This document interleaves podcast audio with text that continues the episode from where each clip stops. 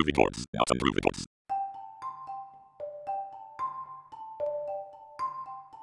You're morally tainted if you don't treat both the accuser and the accused with fairness and with respect, and with due process.